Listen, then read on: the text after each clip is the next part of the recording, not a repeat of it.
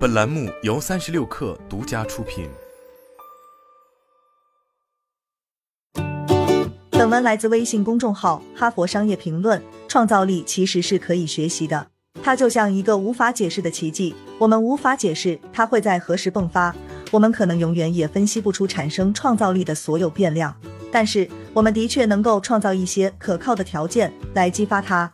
二十年前，我参与了一个非常鼓舞人心的项目，在内罗毕最贫困的地区之一，与一些最贫穷的肯尼亚公民们一起工作。我们的目标是制定一系列自救策略，使这群人的经济状况能够有所好转。从布鲁塞尔飞往内罗毕的航班中途，我突然意识到了这一举措的大胆之处。我小憩了一会，在这段时间里，我沉浸到了一场噩梦当中。我梦见自己不知怎地变成了肯尼亚的总统，这让我充满了压倒性的绝望感。这时，飞机上的通告叫醒了我。通告说飞机即将遇到一次颠簸。我对这一通告感到前所未有的高兴，因为它从噩梦中拯救了我。但这场梦也让我明白了我所面临的任务的艰巨性。我将主持一场为期两天的会议，与会的数百人都面临着巨大的压力。我们有着明确的目标，但却还没有一个具体的计划。我知道这项工作的确值得追求，但我却从来没有做过类似的事情。我甚至觉得自己可能无法胜任这项任务。我不断祈祷，希望心中会迸发出一些有价值的想法。庆幸的是，他们的确出现了。这次项目非常成功。甚至超出了我的能力范围，这是一个令人振奋的惊喜，但同时也是我竭尽全力促成的。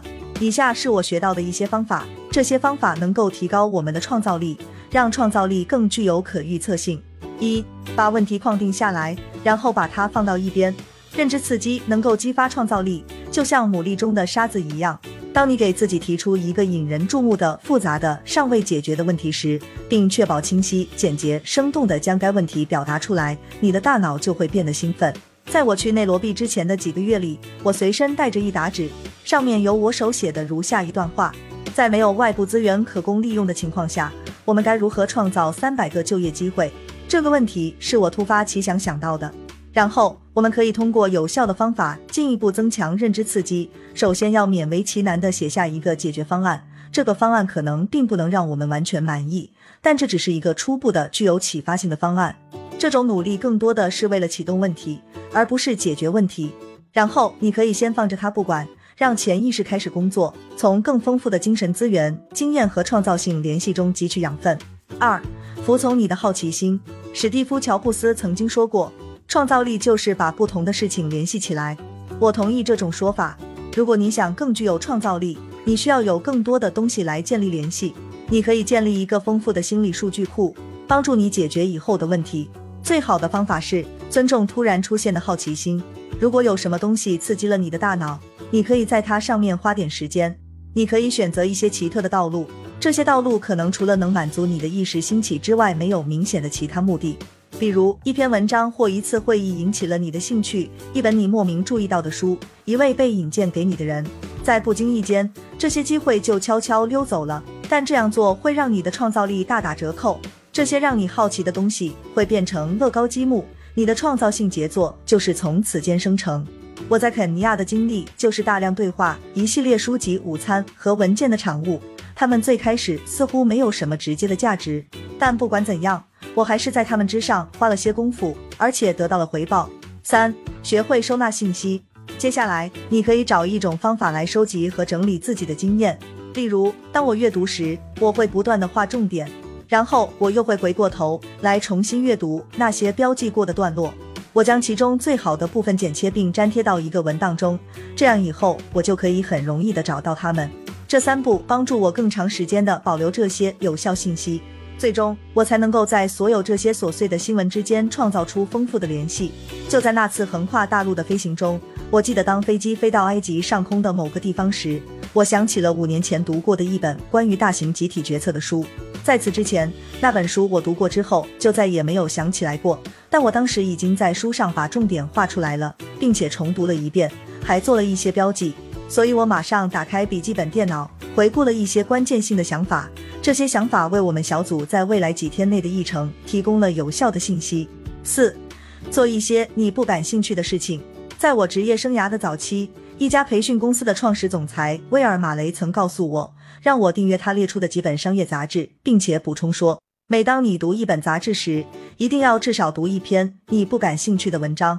我的确这样做了，并因此得到了一次又一次的回报。我收纳的许多信息都是来自于研讨会、文章或在线视频。收集这些信息最开始时是一件苦差事，但最后却能够提高我的洞察力。例如，我在肯尼亚的工作深受《基督教科学箴言报》中一篇文章的影响。十年前，我强迫自己读了这篇文章。有时候，我们之所以觉得一些事情很无聊，只是因为它们超出了我们当前的思维框架。五、邀请那些让你感到不舒服的人与之交谈。另一种能够激发伟大创造性的方式是定期与那些你平常不太喜欢的人交谈。在我的人生中，有三次出乎意料的谈话令我收获颇多，他们分别是在伦敦与一个崇尚种族主义的出租车司机的对话，在飞机上与邻座的一个毒贩的对话，以及在波多黎各与一个极端主义的政治倡导者对话。虽然我没有因为这些对话而改变自己的立场，但我仍然从自己永远都不会经历的生活中获得了一些有价值的观点。这种经历帮助我建立了一种心理灵活性，这种灵活性在肯尼亚的工作中是必须的。那时候，我们小组的一名成员参与了贪污受贿，这种事情在他们的工作经历中很常见。而我需要在同理心和责任感之间找到一个平衡。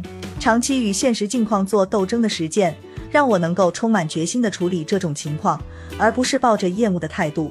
六，当创造力出现时，停下手头的工作。我能感觉到，有些时候我的内心里有些东西正在凝聚起来，在一个意想不到的时刻。我会感到一种清晰的冲动。激发创造力的最后一个原则是通过写作来记录这些时刻。如果我放下手头的工作来记录和组织我的思维流，我就会加速自己思想的发展。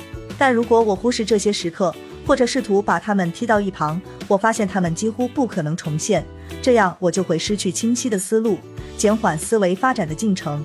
在距离内罗毕只有几个小时行程的地方，我突然有了很多想法。我精疲力竭，昏昏欲睡，但我意识到这是灵感乍现的首要症状。因此，在飞机降落之前，我写了一篇强有力的开场白，就好像是口述的一样。我同时设想了一个为期两天的小组日程，帮助团队团结起来，共同促成一个详细而充满希望的策略。创造力可能总有一部分是神秘的，但我们所有人都可以实践上述原则来激发创造力的出现。好了，本期节目就是这样。下期节目我们不见不散。